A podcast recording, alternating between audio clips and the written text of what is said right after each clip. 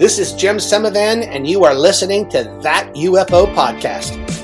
Did you know that podcast advertising is way more effective than display advertising, with 67% of listeners remembering brands and 63% making a purchase after hearing them? Whether you want to diversify your ad spend, add a new marketing stream, or test out podcast ads, Zencastr's Creator Network makes it easy for brands to connect with podcasters.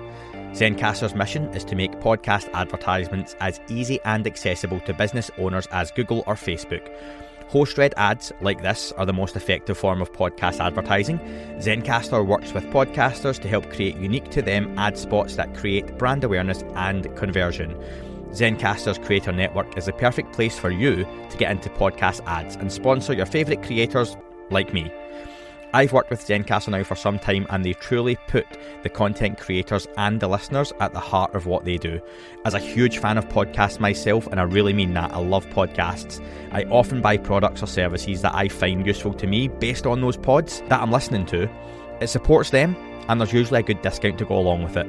So if you're interested in sponsoring this show or another podcast with adverts for your business, go to zen.ai forward slash that UFO pod 1 that's the number one, or click the link in the description and fill out the contact information so Zencastr can help you bring your business story to life. Hi, everyone, and welcome back to that UFO podcast. My name is Andy, and a huge show for you as we move into October. I'd like to welcome a gentleman with more than 25 years of experience in the Senior Intelligence Service and a co founder of To the Stars, and currently it's serving Vice President of Operations, Mr. Jim Semivan. Jim, welcome to the podcast. Well, thank you. Thank you very much, Andy, for having me. I, I appreciate it. Uh, listen, you are on the bucket list of guests I wanted on the podcast, so it's another name I can tick off along the way. So uh, let's get right into this. Your time is precious. Lots of people want to hear from you, and I want to give the listener questions at the end as much time as possible as well. Uh, Jim, for anyone who isn't too familiar with your background, do you mind just giving us a Cliff Notes version of that for the listeners? Yeah, uh, I'm uh, a pretty normal life. I, I, grew up in northeastern Ohio. Uh, went to Ohio State. Um, uh, I got. I, I, grew up in a Catholic household. I, I might uh, might uh, might say. too. I went to Ohio State, got a BA in English literature, and then went back thinking I wanted to be a teacher. I got a, a BS in secondary education and then it was I decided, no, no, no, I really want to be a poet um, and a writer. So I went to San Francisco uh, to join their writing program uh, at San Francisco State, and uh, I graduated from there with a with an MA in English literature. But I, I, I didn't graduate in the in the uh, writing program. I wasn't that good. I mean, I was a good writer, but I wasn't a good poet. So so um, and then uh, it was really right after that that I uh, joined. I was going to go on for my doctorate. Um, uh, but decided back in that day, uh, this is around 80, 81, uh, you know, most, most uh, English professors were driving taxi cabs. So I opted for uh, the intelligence service for CIA and then joined them in, I believe, 1982. Um, first tour overseas in the Middle East. And then from there, you know, a lot of headquarters assignments, overseas assignments, assignments throughout the United States. So had a great career, 25 years. Took a little time off uh, after I retired, about nine months. Went back, worked for the director uh, for about a, a, year, and then later uh, uh part time for 12 years with the Directorate of Science and Technology in CIA for many of us, Jim, you came into existence in 2017 uh, as right. to the yeah as to the stars came to prominence. Now, uh, my first question, and I want to start on to the stars and and to the stars Academy of Arts and Science, as part of it was formerly known. Um, I don't usually ask questions this long, but this one's got a little bit of a run up, so forgive me. So, the formation and restructure of To the Stars Academy has at this point been very well documented. However, starting there, I want to get your point of view of the company from you joining in 2017 to present day where you are still the vice president of operations. You've recently said that you initially refused the invite from Tom DeLonge to join, citing it seemed more of entertainment based and that wasn't something you were necessarily interested in. However, fast forward five years, uh, things have almost come full circle where due to various factors, including COVID and funding of the research and development aspect of To the Stars being being not what was required, it was shelved. What have you seen in that time, in that five years, that has kept you a part of the company when others have left? Uh, well, first of all, the, the, the, yeah, that's essentially correct. Uh, what you said, uh, a uh, pretty good summation of where we've been in the last five years. Uh, some of the people that have left left for very particular reasons, uh, which um, I can't get into for personnel matters. but they were really legitimate reasons. People had to move on; they wanted to move on, and that's fine. I understand that. But when the pandemic hit, it sort of threw everything in, into a disarray. Um, we have uh, sort of shelved our R&D program for the time being. Uh, it's still there. Uh, we still have a lot going on. We're still working with the Army Combat Capabilities uh, Command. Um, they're still investigating metamaterials at their labs. Um, we have probably two or three other projects we're working with them. They're they're going through the science right now. So that's not all dead. It's just sort of sort of in the background. But it became apparent uh, right after COVID. Um, you know, even the army, you know, had to shut down. Nobody was meeting or doing anything. So, uh, uh, some of our investors, our larger investors that we were hoping would come on, did not. Um, is fine. Uh, we're doing pretty well as a company. You know, I think we're revenues were over about 200 uh, over over about excuse me 2 million a year in, in, revenues most of that goes for operations though An extraordinary amount of money goes to uh, just the lawyers. Well, we have a lot of IP, intellectual property, and then we have uh, employees uh, that we we pay well and um, uh, you know we look after. So we're doing well. We're in the black. Uh, we're not making a lot of money right now, but uh, Tom is is leading us through to this entertainment thing uh, where where I initially didn't want to go that route, but I realized probably within a, a year after joining uh, uh, To the Stars Inc. And it's now called To the Stars, by the way. We changed the name about a year ago. and um, I realized that it takes an extraordinary amount of money to uh, uh, do what we wanted to do. We thought that we would have a lot of public support, and, and we did. We have about 4,000 investors now, but they're small investors um, which we like. Uh, you know, I'm, I'm glad they're there because they're all part of the part of the team with us. Um, but it takes an enormous sum of money uh, to uh, do some of the projects we wanted to do. Um, and that was an eye opener for all of us. Um, so we brought on uh, onto our board a uh, uh, a, a, financial guru, a wizard, Chris Miser, who's just wonder, wonderful. He's the CEO of Averis Capital. And he's been very, very helpful to us. And then uh, recently, more recently, Stan Spry, who's the uh, president of uh, Cartel Productions, and they do lots and lots of movies. So he's been very helpful. Uh, and we, you know, we just sold. Uh, well, sold uh, Legendary Pictures, the ones who just did Dune. you know, bought bought into the options for the Secret Machines fiction trilogy. Uh, we've sold an animated series that has nothing to do with UFOs uh, uh, to a, a, streaming service uh, just recently. And we have about a dozen other projects, entertainment projects, at varying levels of production right now. So, and then uh, the movie uh, Monsters of California is pretty much out of post production. It's being sold. Hopefully, uh, there's a few uh, um, services that are talking to us right now, wanting to buy the picture. So that's sort of where we are at the moment. So uh, the animation is Breaking Bear, which, like you say, is nothing to do with the the UFO conversation right. and more of a, a fun side project that Tom, no doubt, has, has come up with. And it's like bears, Breaking Bad, that sort of thing. And that that's something people can look forward to. Putting that aside, you say it's exciting to hear Lionsgate have picked up the option for Secret Machines, very popular set of books or audio books for many and also the Monsters in California piece that we're hoping comes out sooner than later as well. What should excite people most about the potential of those media projects uh, and the impact those can have on the overall UFO conversation, as well as being, you know, media releases? That's a very good question. You know, we like to we like to say at TTS that you know we what, the projects that we we do we work on that have to do with uh, UAPs um, and the phenomenon in general they really come from what we call informed science or informed opinions and mainly because most of the people that work there, you know, worked for the government or had some kind of relationship with the government. Uh, we were involved early on in this. Um, sort of have a, a, pretty good idea. Most of us have been researching this for 30, 40 years. So we have a unique perspective, I think, on on on this phenomenon. We certainly don't have all the answers, um, uh, and we can't discuss classified material, uh, uh, certainly, but we can sort of move it, move the, uh, hopefully, the conversation in the right direction. Uh, I think some of the projects that we have, we're working on right now, we've hired some really top flight uh, screenwriters, and uh, we're working on getting financing for them now. I think you'll see a, um,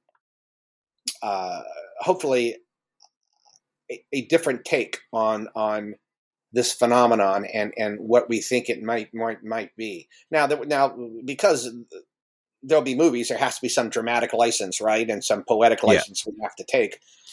Uh, certainly, um, uh, we're focusing on entertainment mostly because, as, as Tom pointed out, in many discussions that we had, he said, "Look, if we want to do what we want to do, really want to do research we really need to have the funding coming in. And the only way to do that, the best way to do that right now, is through the entertainment portion, uh, because that has the possibility to create uh, uh, uh revenue. Uh, we're a public benefit corporation, which means that you know I think anywhere from ten to fifteen percent of our profits um, should go into uh, public benefit uh, you know organizations, and we do that right now. I mean, with the money we make too, we do some local charity work, and uh, uh, we're we're associated with one tribe um, trying to save the rainforest in the Amazon, things along those lines. So, but we're looking forward to having the kind of money and the kind of profits that we'll be able to go back and get Scout and Vault and some of the um, uh, uh you know AI uh, directed database uh, research um, tools.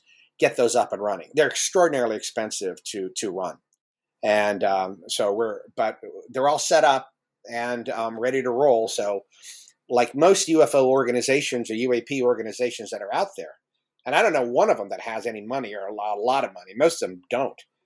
Um, uh, you know, they have some funding, but a million dollars doesn't amount to much. Five million dollars, maybe.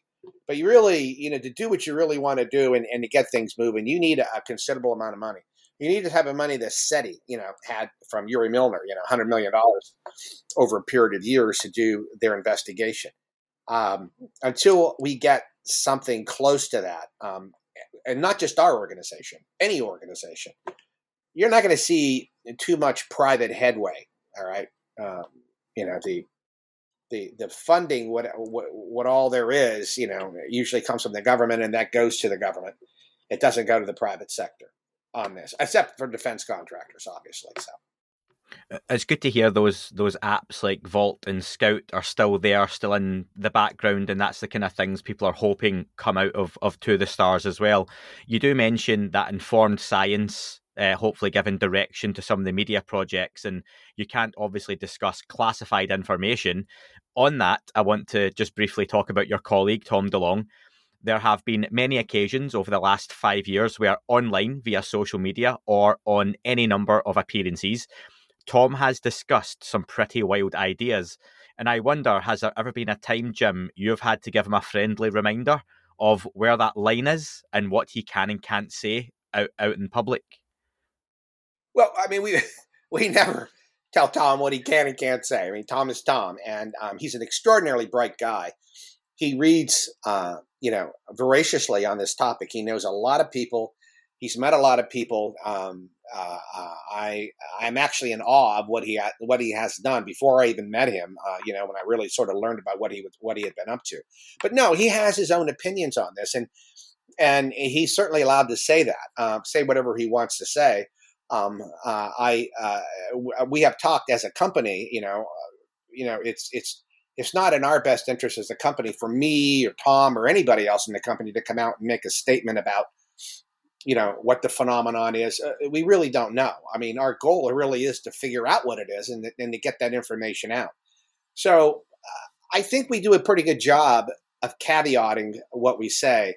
I mean if tom uh, you know or me uh, or anybody wanted to talk about you know, uh, you know, extraterrestrials or different types of species, you know, perfectly fine. But you have to caveat that with, well, you know, we've we heard or we think or there's this, you know, there's talk about blah blah blah, but we can't make any definitive kind of comments on what is real and what is not real. It's just because nobody knows. Well, I shouldn't say there's probably somebody who knows, maybe, but um, I'm not betting on it. Be honest with you, based on my knowledge. Sure. And speculation can be fun, and it is nice to see someone like Tom come out and, and, and do that. I'm someone who doesn't mind a bit of speculation. It can be healthy.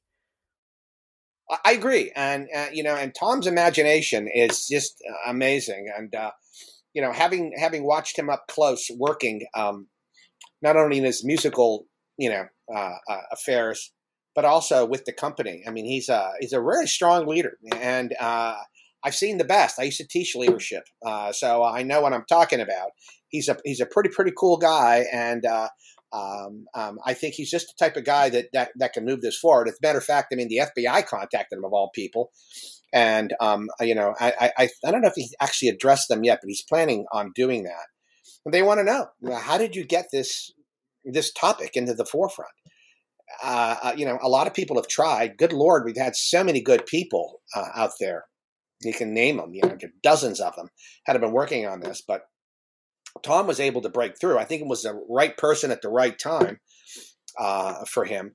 Uh, but Tom and myself and everybody else at TTS acknowledge, you know, the work of you know Jacques Vallée and and uh, George Knapp and uh, John Alexander, uh, Richard Dolan. I mean, you, you can you can go you can go right down the list. Kit Green, who've spent decades looking at this. And these are the guys that, uh, and women, you know, Linda Moulton Howe, I mean, there's so many of them uh, who spent uh, a good portion of their lives doing this. We're, we're, we're, uh, we're pikers uh, compared to them. We truly are. I mean, they, these, these are the cream of the crop.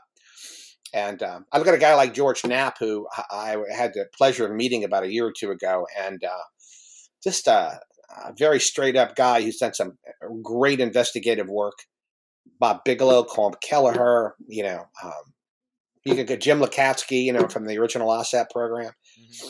Yeah, these are the people that really deserve most of the credit.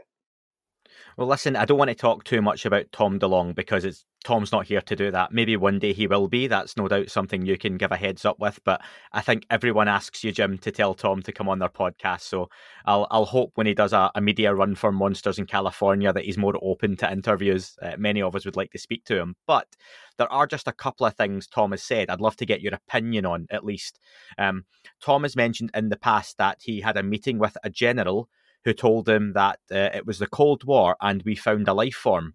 I wonder, have you heard that story? Um, have you met the general, and what are your impressions? Yes, I've heard the story. Uh, uh, I believe it is true. Uh, and here's what's interesting. Tom, before I met with Tom, Tom had a had a group of advisors, and I think he mentioned that there were like ten of them. Um, the Russian, you know, email purge or the hack you know, it revealed Podesta, I think uh, General uh, Air Force General, uh, what's his name? Uh, McCaff? No, not McCaffrey. Um, Mc, uh, McCasland, General McCasland. Yes, yeah. And there was another one, McCrary, I think. Those are the only three that I know. Tom has never told me or anybody else, to my knowledge, who these other advisors are. Do they exist? Absolutely. How do I know? Because I guess two of them um, who two former very high level CIA uh, officers who, whom I know. So and um, and there was another one, and I, I, I sort of put two and two together, and somebody else mentioned uh, to me that yeah, that's probably who it was, but but we don't, I don't, I don't test Tom on this. Tom Tom has been told, you know, Tom has talked to these people and told them he's not interested in classified information, but he has a story he wants to tell and he wants to get behind it and he wants to get as close to the truth as possible without crossing that line. I think he's done an exceptional job. So, um, uh, you know, I, I, you know, I hate to sound like an apologist for Tom, but he did it the right way, and and people really respected that, and uh, and to this day, um, you know, Tom Tom has got a lot of respect within government circles. So Babbel is one of today's sponsors and they are the best way for you to begin to learn a new language. Immersing yourself in the language of your choice from day one through a whole range of learning styles including podcasts, games and online classes. It's available on desktop or through their app Babbel's courses are created by didactics experts and focus on real life situations. So if you're holidaying in France and spot a UFO, you can get locals' attention quickly and efficiently. The lessons are as short as 15 minutes and fit into any schedule and can be downloaded to work on offline while on the go. With the help of everyday dialogue exercises and the speech recognition software, learners can practice their pronunciation and regular vocabulary repetition ensures that what is learned is memorised over the long term. I can already hear some of you listeners getting in touch to tell me I should really learn English given my dodgy accent.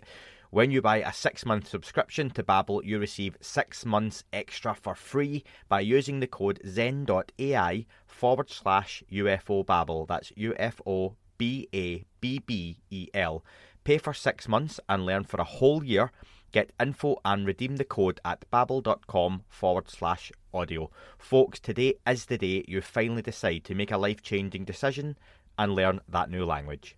Yeah, uh, no one's infallible, and at the end of the day, everyone involved in this topic, from high level to low level, are, human beings, and people can make mistakes or trip along the way. But there's no doubt Tom has brought the conversation. He has a large part in bringing the conversation to where it is today, and people like myself sitting here with a podcast and, and an audience of whatever size are, are here because of Tom DeLonge and to the stars and what happened in 2017. So I've got to thank him for that. So you know, I bought a hoodie that's that's what you do.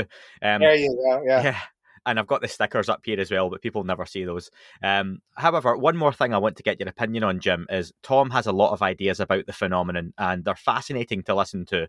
Um, namely, he's talked about consciousness being everywhere, and that our bodies, our brains, potentially are just antennas for that consciousness.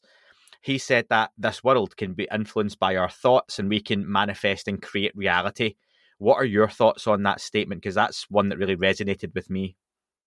Yeah, I, I pretty much agree um, um, with that. Um, Tom and I have had, uh, God, countless discussions at all hours of the day and night um, about the phenomenon, what it what it could what it could mean, uh, what what it constitutes.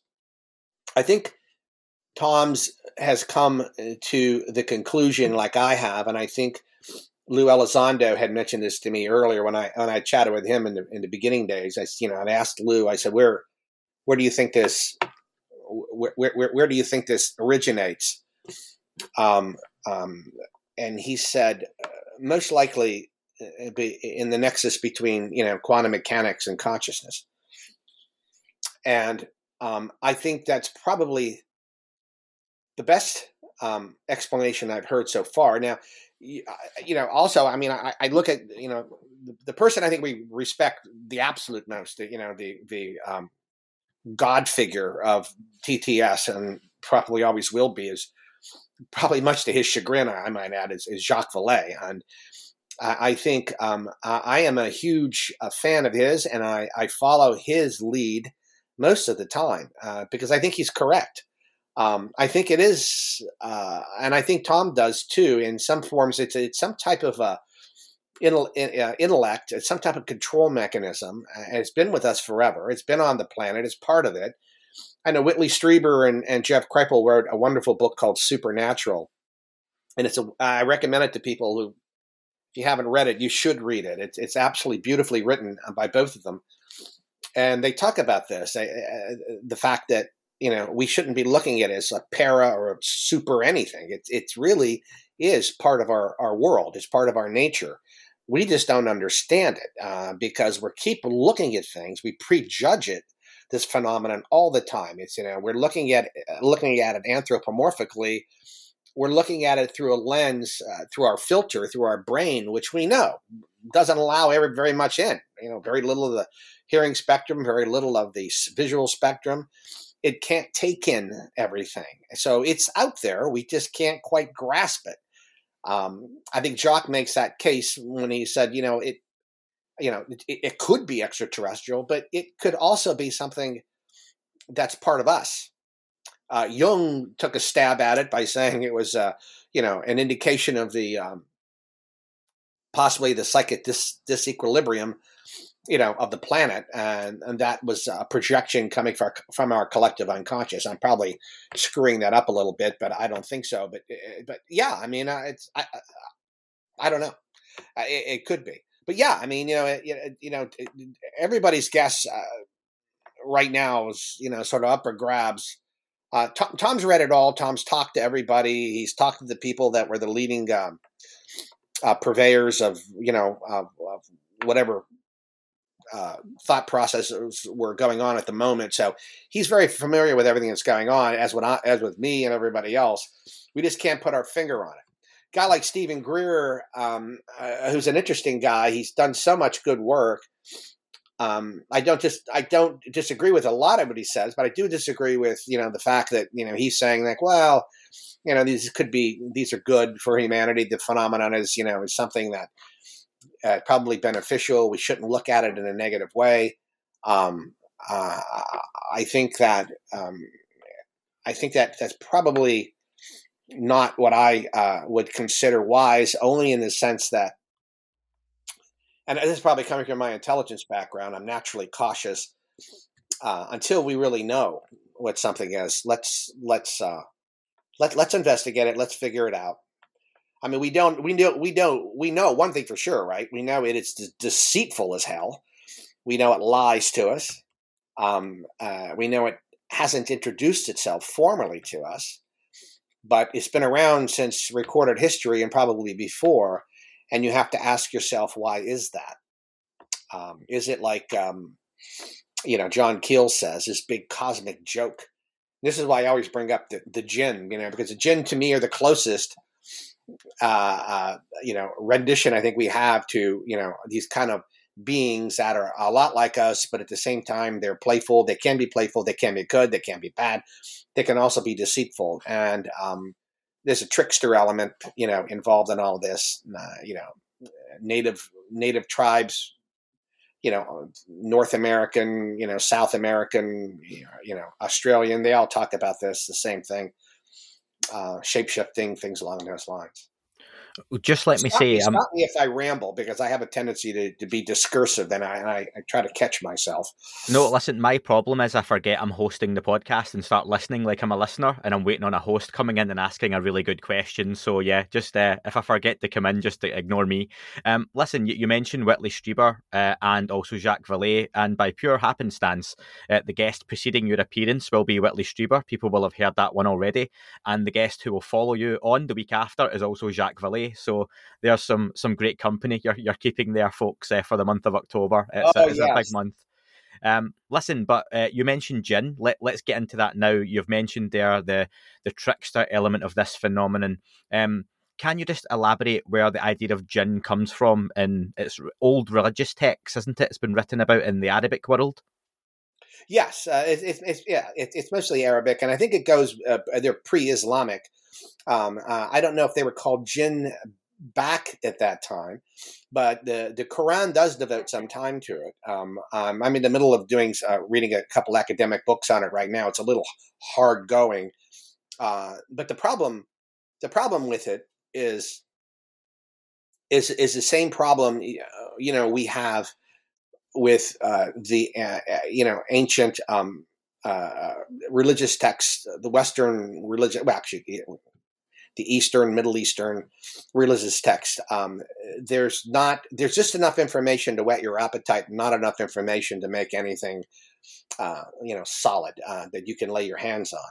I mean, I remember reading a book by um, Mary Ellen Guiley and then uh, I think Philip Imbrogno um, on the jinn, and uh, I thought it was a, a reasonably good book, and um, and they talked about you know, the the big there was a big hole in the ground in Saudi Arabia. I don't know where it's in some wadi someplace where the jinn supposedly res- reside, and there's a guardian there that that, that looks after it. And um, but uh, there's not enough information to really direct us one way or the other. It's um, it's part of the phenomenon I think that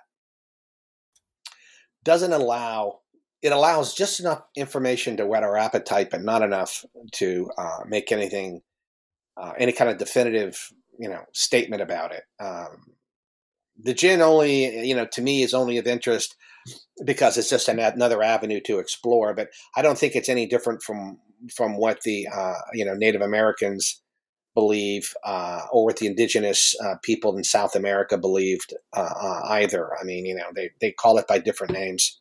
Um, so, I mean, it's it's fascinating stuff, but it's a wilderness of mirrors, as they say. Well, I've I've heard you say, Jim, that even though you've got a Catholic background, you're not religious yourself, and that's that's the way I would say about myself as well. And I can look on these various religions now, and I think many of these labels that we hear of angels, demons, spirits are very much just that. They are labels for something that at the time was was misunderstood or not understood in the same way we look at ET, non-human intelligence, extraterrestrial beings, interdimensional beings. I just wonder on that, it's still speaking about jinn. Have you seen any direct evidence that jinn are real beings and not just some kind of metaphor or energy? No. No, I mean, no, I honestly say that. Uh, no, uh, I mean, it was uh, the, the, the, the information that does exist out there that I've seen on jinn, you know, it, it, to me is, is weak. I mean, it's, it's, it's, um, it's secondhand, third hand, there's nothing definitive out there. I mean, I, I, I mean, you say the same about angels, right? Um, and I, you know, I don't know. I mean, you know, when Mary, you know, the Virgin Mary, um, you know, had a visit, I think by Gabriel to announce the birth, you know, of, of, of Christ, um, uh, the Annunciation, and um, and and then you know, visits quote unquote by angels throughout the Bible. I mean, it's fascinating when you think about it. I mean, you know, the angels, they describe them as angels, you know, when they're looking at them in a religious context. But uh, could they be beings, other beings, you know, that just come in and, and, and, uh, make whatever statement they want to make? You know, it seems to me, uh, uh, you know, uh, it, uh, that it, the, this phenomenon has made incredible impressions on our culture and uh, our, and our, our, our, cultural beliefs. Uh, was religion, you know, uh, basically instituted based on people's experiences with this phenomenon? Certainly, when you look at Mormonism, you know, it's probably the most recent example. Um, fascinating stuff. I mean, you know, the, you know, Joseph Smith, uh, a young man who's had visitations before. Finally, he goes out into the woods. He meets the angel Moroni, and you know, the visitations start.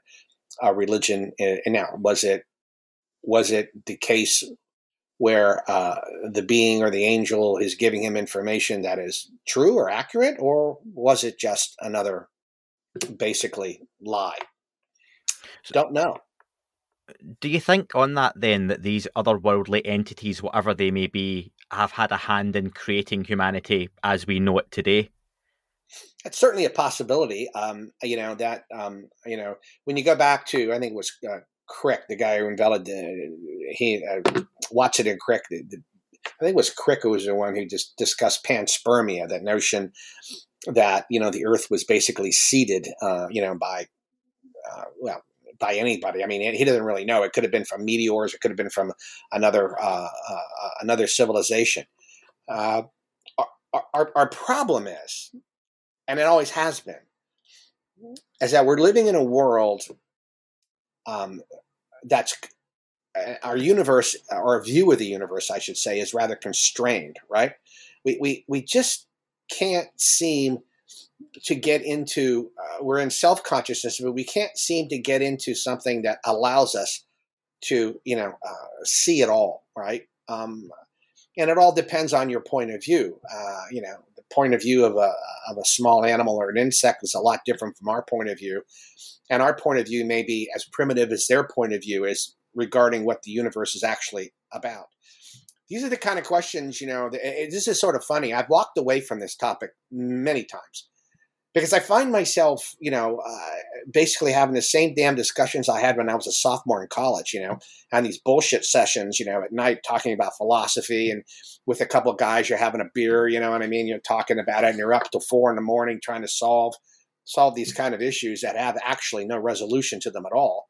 They're rather insoluble. Well, I find myself, you know, coming back to it. Now I have more information now, and sometimes the arguments uh, arguments are a bit more academic, and they're they're fascinating. Uh, but when you when you get a guy like Keel, you know, John Keel, who I, I admire, you know, quite a bit, where he just basically throws up his hands and said, "Hey, it's probably an, just a big cosmic joke. It's just a big put on, and you know, and, and they're not going to tell us anything."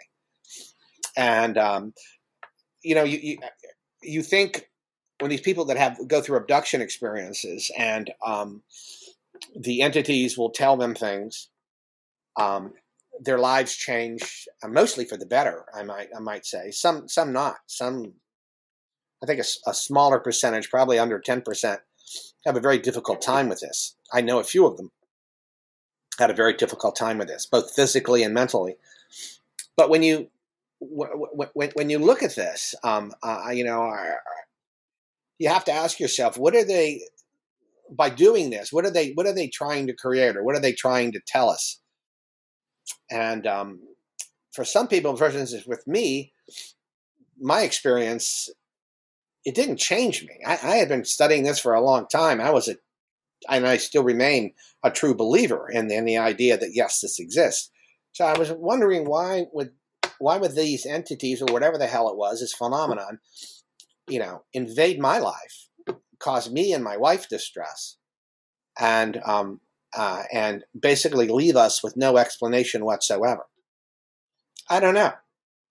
Uh, you know, and there's a there's a little bit of there's a lot of curiosity, a little bit of anger associated with that.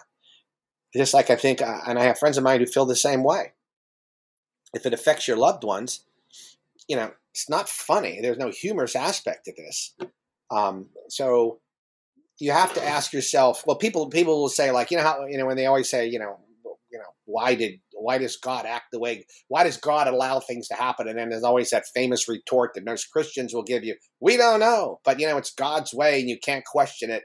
Well, you know, I don't know about that, and and you know, I I, I think you should question it, um, and I think that's uh, that's extraordinarily important. And, and the same thing about with these entities, whoever they are and whatever they are, they take these actions um, that affect us. Some are good, some are not so good you know, do we hold them accountable? Should we hold them accountable? I think yes. But I mean, how do you do that? Well, first of all, you got to find out what the hell it is. Um, and, um, and that's going to be extraordinarily difficult because I don't think the government or governments are set up for that. Um, we certainly are in the private sector. I mean, the goal of TTS when we first started was to start, and I, I explained this to government people at the time you don't own this topic. Um, uh, and the idea that we're going to wait for you to tell us what this is is, I think, absurd. Uh, you know, yeah, they appear over, you know, fighter carrier task groups and, and over nuclear sites and military installations. Of course they do, but they appear everywhere else too. You know, they appear to normal citizens and they cause a lot of grief. And um, so, you know, the answer really is let the government do what the government needs to do, and hopefully they'll tell us something. Um, but I'm not holding my breath. The goal of TTS was to come out and try to figure this out in a private way. And we were hoping that there'd be enough people who would be willing to do this along with us, but it turns out there weren't. This is a very small niche. I have friends, you know, that were over the other night, you know, and very well educated people, doctors, you know, CIA guys and all that. This is, they this doesn't resonate with them at all, at all. And uh, and most of my friends, you know, highly educated, it doesn't resonate at all. It's just not on anybody's big list. You know, they find it interesting. They find it interesting that I'm involved in it, but you know, they don't ask any pertinent questions. Uh, they have their lives to live, and they go off and live them. So we're a very very small group. It's been a tough few years for many of us juggling a lot that life has thrown our way. As someone with a young family, finances have never been more important, especially with the soaring cost of living day to day. That's where Credit.com can help. There is a way you can begin to take back some control of your financial situation. Extra Credit is a product from Credit.com that gives you unmatched credit coverage. You might have checked your credit score on a free app, then, when trying to make a purchase on credit, like a car, found it wasn't quite what you you expected. Extra credit from credit.com gives you access to all 28 FICO scores to see exactly what lenders will see. Extra credit not only gives you access to those 28 FICO scores, but also helps guard your identity with $1 million ID insurance, dark web scans, and data breach alerts. Plus, you can get cash rewards for selecting personalised offers. As someone who, as a student, racked up a lot of debt, I can relate to having to rebuild my credit score as an adult. There's no better time to do this now. The past can't be changed, but you can begin to rebuild your future today. To sign up for extra credit, go to credit.com forward slash that UFO and get started there. To sweeten the deal, you can even get the first seven days absolutely free. It's just $24.99 plus tax a month after the free trial. You can cancel anytime. So go check out extra credit today and start working on your credit goals.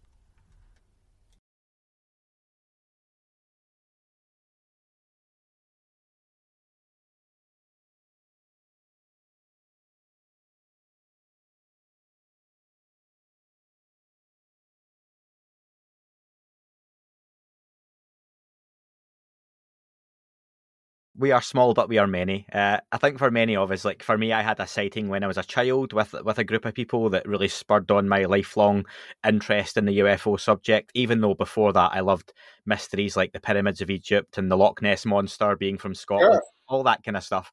But you've had your own experiences, like you say, with your wife, which you've kept very private. Before I ask just a question on that, did you have a long standing interest in the UFO topic before those experiences, or was it a casual interest?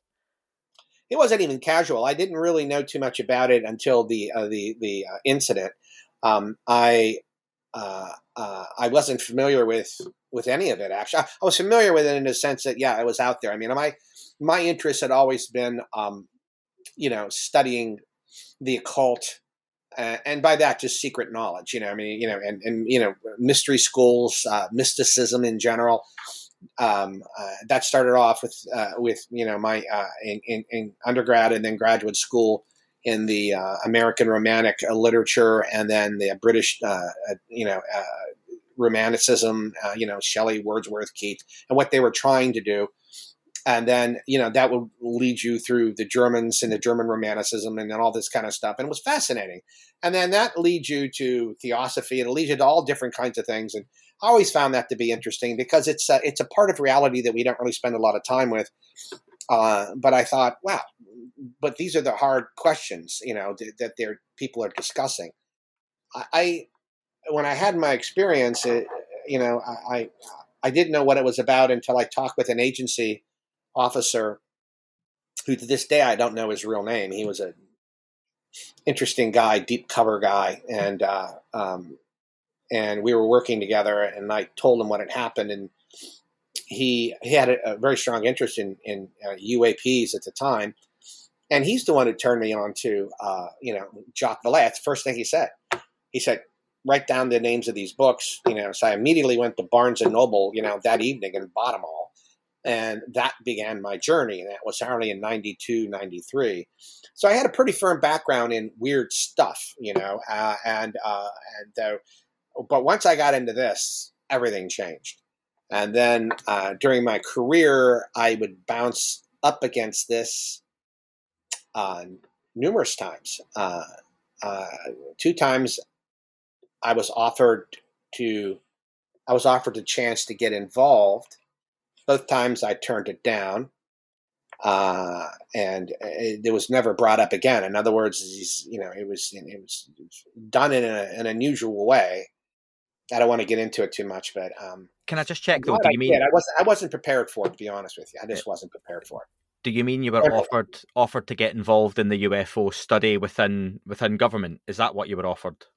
Uh, you know, I, I I don't know for sure, simply because some people heard my story. I had told my story to some people in the agency and in other parts in other areas of government, and they found it fascinating. And you know, the word gets around, and you know, there was an invisible college, uh, and there still is, to a very large degree, in, in in intelligence agencies and throughout the DoD of people that are interested in this, and they meet and they talk and they have their own informal conversations. Uh, I became uh, not a member of, of that, um, but sort of an outside member sort of sticking my nose in and every once in a while you know somebody who knew things would come up to me and say look if you're really interested i can put you in touch with so and so and so and so and knowing what i did know about uh, about the agency at that time you, you you know everything is secret right and everything you have to protect and there came a point particularly towards the end of my career i didn't want to know anything anymore i mean I, people will come into my office and say okay we got I got a top secret program. I want to talk to you about it. And there's two versions of it there's the you know we'll, we'll give you the the sort of the you know, outline of what it is and then we'll you know the first 15 20 minutes telling you that and then we'll get into the really in-depth structures of how this thing works. And towards the end of my career i was just telling these people I, no you, you give me give me the 15 minute i'm not interested in the two hour. I don't want to know I, I don't want to know. I mean, I had too much on my head. When you're when you're in the intelligence uh, business, you know, I, I, would read the New York Times and the Washington Post every morning, usually the Financial Times and the um, Wall Street Journal, and then always, you know, the Economist. And these were really good magazines and, and newspapers because you had to stay abreast what was going on. That was part of being an intelligence officer. You just had to know what was going on in the world. And you can't it's hard it, becomes hard to discern sometimes when you're talking to somebody about stuff like this, you'd be like, what the hell did I read that? Did I read that in a classified study or did I actually read that in a really good issue of the New Yorker where they were talking about and by and, and, and, you know once you've been involved for like 25 years you go oh my god i can't make that distinction completely so you just don't talk so I, I, you know, I, and a lot of people are like that, you know, in, in the intelligence service. They don't want to know. There's a need to know. And if you don't have an absolute need to know, you know, I always told people there's a problem, contact me, then we, we can, we can discuss it, you know, but right now, you know, go with God, do what you need to do. And, uh, and then keep me posted, you know, that kind of stuff. Well, you've been very open to say that you have had that experience in 1992 with yourself and your wife. And um, out of respect, I'm not going to ask you to go into detail. That's something you've said before you're going to do potentially if and when the time is right. You did mention that you shared the, the details at a think tank presentation around six months ago. Yeah. And and what I would like to know is one, what was the the audience makeup? You know, was it academics, scientists, etc. And also, what was their reaction to the telling of yours and your wife's experience? Um, the makeup, it was a very small group. You know, probably around 20, 20 some people. Um, um, I think if I if I gave you the list of the people that were there, you would know them, all of them, uh, or pretty much all of them. Um, I would say two thirds of them were experiencers, and um, that was really why the group was put together. Uh, a good many of them were scientists or academics, uh, some from the defense industry, uh, journalists, um, all with a very, very serious interest in this topic. And it was it was really um, the first time I ever met with a group of like-minded people, like to call fellow travelers. Uh, you know, a lot of them, you know, were authors, very well-known authors, and um, uh, uh, I, my wife and I actually gave the presentation, and uh, my wife's a psychologist, and uh, uh, we went through you know everything. We had a bunch of slides and this is where we lived. This is where it happened you know and, and things along those lines. And then and then sort of telling the story uh, chronologically and then picking up uh, into um, after some government people found out about it in 20 i think at 14 or 15 and then when you know Jacques came to my house and you know and interviewed us and then uh, what followed after that was really a um, baptism by fire, um, uh, where people would uh, people talk to me about it in, in a classified setting, and that's and and that's what what shook me up. Um, it just shook me up, and um, and it, it wasn't like they said. It wasn't you know that oh you know here's pictures of UFOs and here's these aliens. It was nothing nothing like that. It was really having very serious conversations about the nature of the phenomenon, um, serious classified examples of what happens when you investigate it. Um, as you know, uh, everybody knows it was no secret that CIA was interested in parapsychology and and um, the, the, quote unquote weird for many many years. Um, so when you start hearing, you know, the results of those um, uh, investigations and assessments, uh, and you realize that yeah, yeah, I mean what uh, what Jacques Vallée is talking about is very very real, and um, and they started explaining to you, you know, here the classified experiment that happened, blah blah blah blah blah, and this is what resulted. Uh, wow, you know, it put it, it, shook me up. I have to tell you, it really shook me up. And it wasn't so much that the information shook me up; it was it was a fact that so many people were were interested in, in it, and then the ramifications of what what it meant. And and to me, I mean, it was plainly obvious that you know our reality is extremely restricted.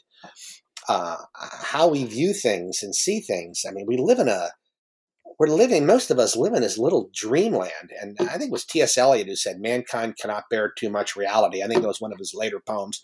I think four quartets, but I'm not 100 percent sure. But and I think what he meant by that is is in uh, that's the first thing that came to my mind when I was hearing all this stuff. I, I don't want to know some of this stuff. I don't want to know that that there is a um, an element of our reality that is that can be uh, intrusive, that can be controlling, and that can um, um, anytime it wants to act uh, for whatever purpose it seems to have. Uh, in other words, you know, we're we don't have any choice, you know, and this goes back to the idea of sovereignty, free will. And when you understand that, and when you and you realize that that is actually the case, um, you're you immediately also realize that your place in the universe is a little bit different than you thought. I mean, we all live our lives. I mean, I, I, live my life just like most people, right? I get up in the morning, I shave, and I take a shower, and I, I read the newspapers, and uh, I do, you know, the things I need to do, work around the house, you know, I go out, you know, and I, I you know, lunch with a friend or whatever the story is. I spend my time, you know, in my, my little uh, my little library here, you know, reading things along those lines, and I go out to dinner. None of this stuff, you know, is is really um, you know impinging on me all the time and it is not something that's constantly there but it is always there. It, it's it's always there. It's always in the back of my mind.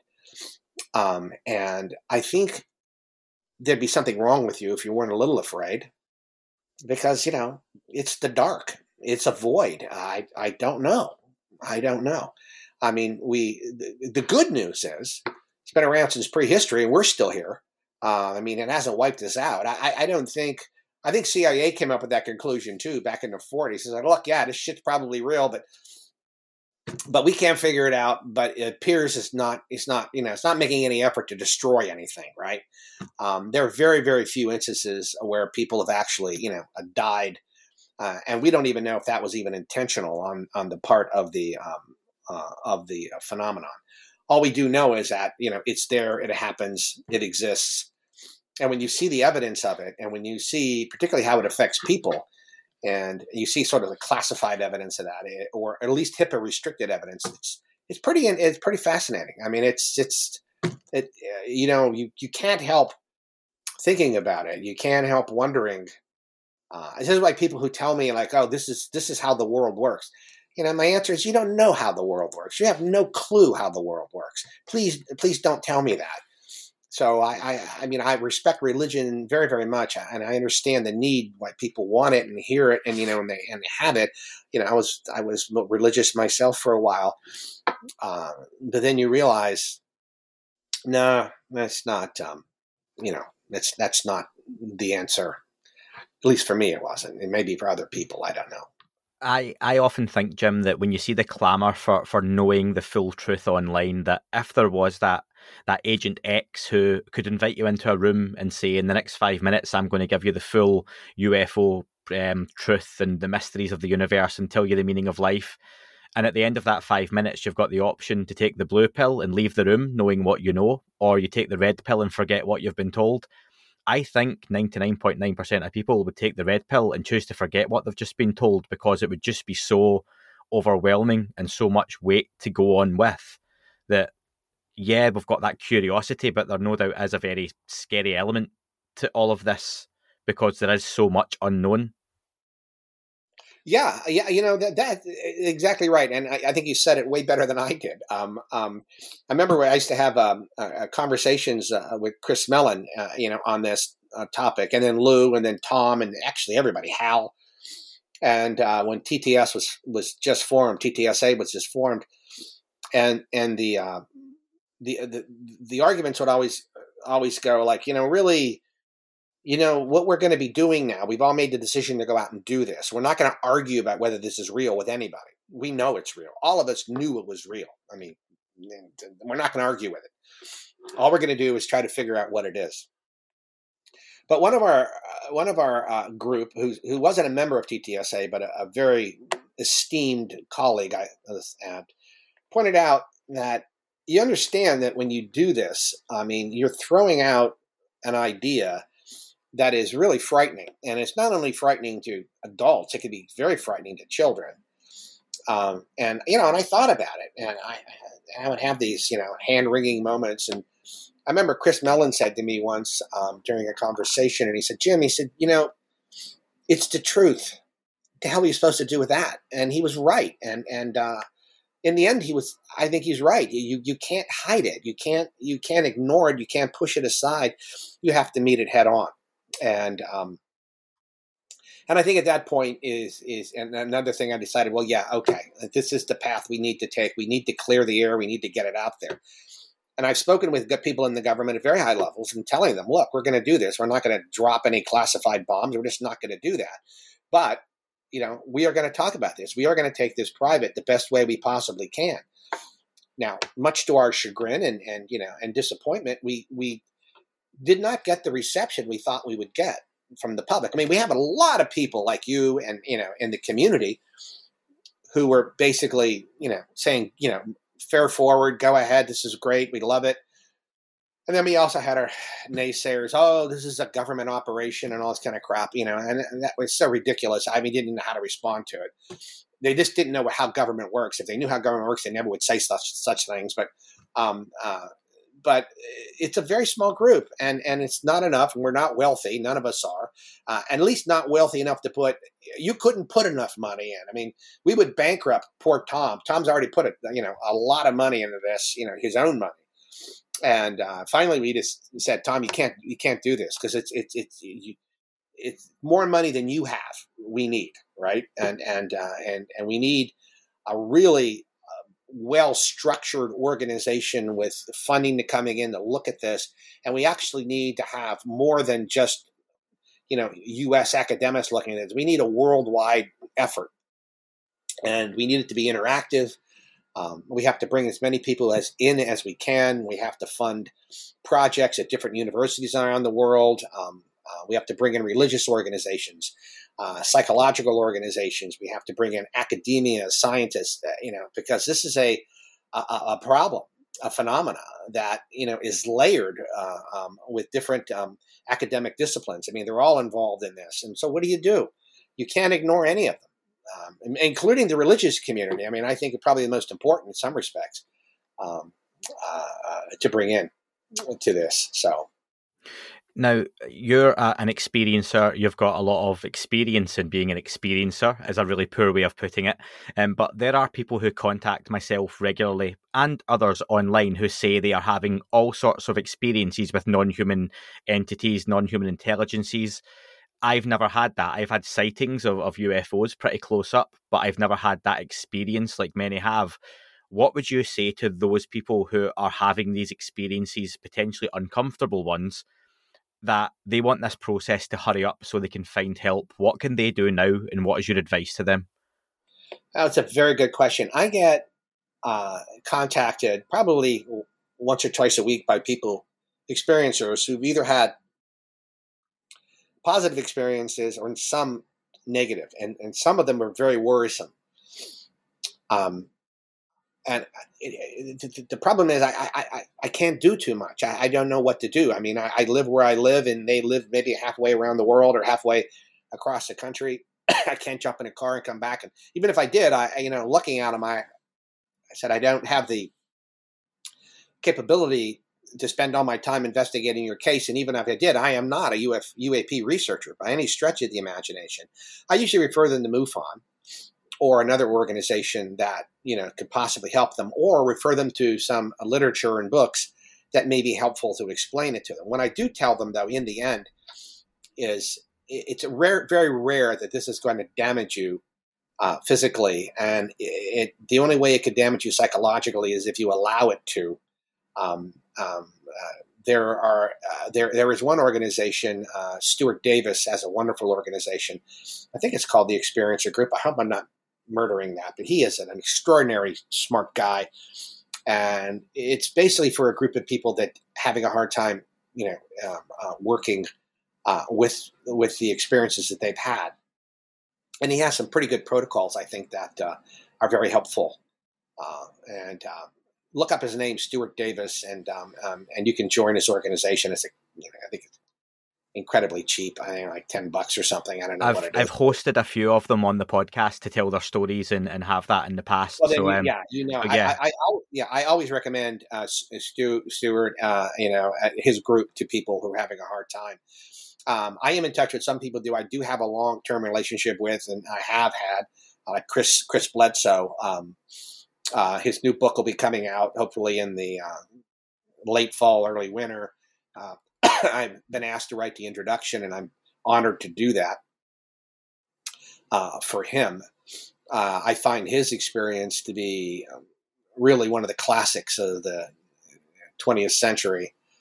Um, uh, just encompasses so much, and it, it's it's done wonders for him as a human being.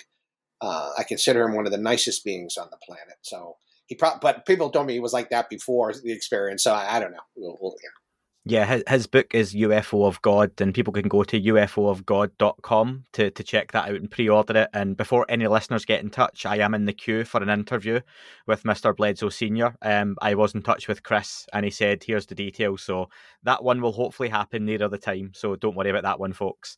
Um, We've talked a lot about experiences, the maybe more spiritual side of the phenomenon so far. I want to touch on the nuts and bolts aspect of the phenom- phenomenon as we go on, Jim. We've heard over and over about events like the Nimitz, Princeton, the Omaha, the Russell, where we have these objects, tic tacs, spheres, cubes inside of spheres that are coming into contact with these kind of carrier groups and pilots. All all of these seem to be that the, the US Navy are, are being observed by whatever these UAP are because we don't hear too too much anyway about direct contact or being engaged in any threatening way. Do you think that these objects at large are observing as a species what we are?